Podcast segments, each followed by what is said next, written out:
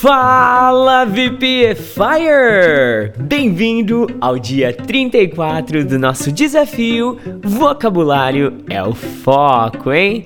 170 palavras, 34 dias de desafio e vamos começar agora mais um dia de muito inglês por aqui. Today's gonna be a great day full of English for you and of course for me. Se por um acaso você caiu de paraquedas nesse conteúdo e agora você está se sentindo mais perdido que um cego em tiroteio, me chama agora mesmo aí no WhatsApp, anota aí meu número, ó, 16 997 52 2487 e eu vou te apresentar uma proposta completa para você começar a aprender inglês agora, nesse exato momento, tá bom? Vai ter um cronograma de estudos aqui atrelado a esse áudio, que vai ter exercício em PDF, aplicativo de memorização, vai ter uma plataforma de interação entre os alunos, um negócio chique, um negócio top pra você, tá bom? Agora, jabazinho já foi realizado, sem mais enrolação, bora conhecer as palavras que você vai aprender e dominar hoje, tá bom? Ear, seagull, fairy, lawyer, jungle. Boa! Agora vamos colocar essas palavrinhas aqui dentro de contextos. Eu vou criar algumas frases pra gente fixar elas mais fácil, tá bom?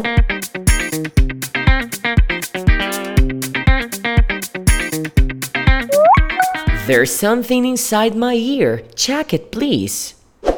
Tem alguma coisa dentro da minha orelha. Olha aqui, por favor. The seagull dives to catch the fish. A gaivota mergulha para pegar o peixe. The fairy was standing on the grass. A fada estava em pé na grama. The lawyer had many books at home to study. O advogado tinha muitos livros em casa para estudar. We walked in the jungle for about 3 hours or so.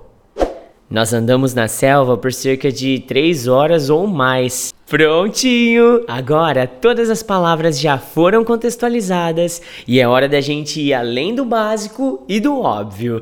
Começa agora a prática ativa da aula de hoje.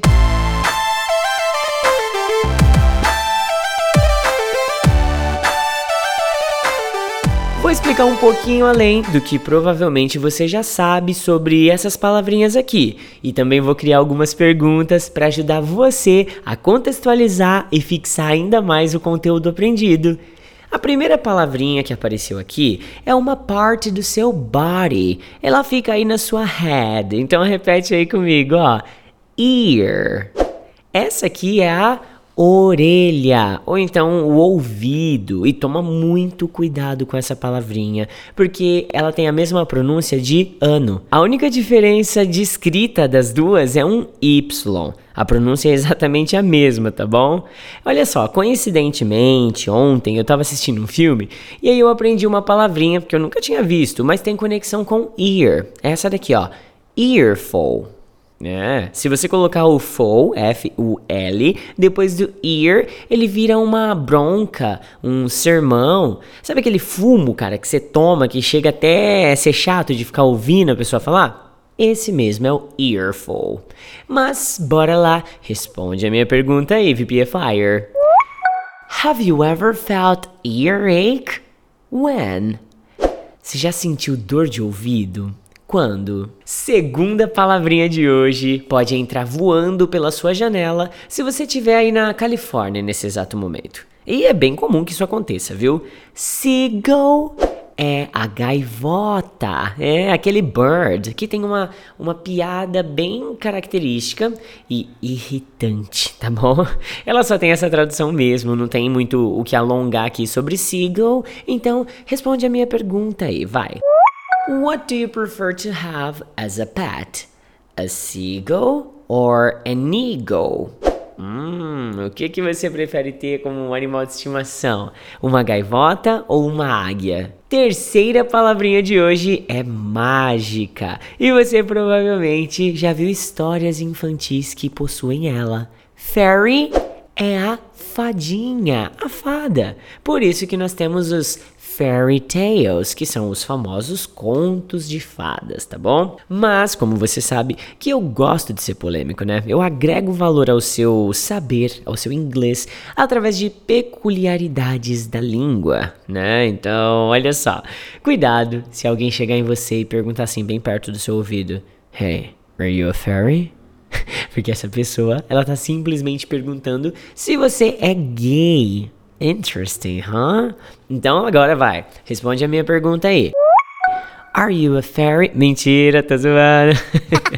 Who is the most famous fairy that you know of?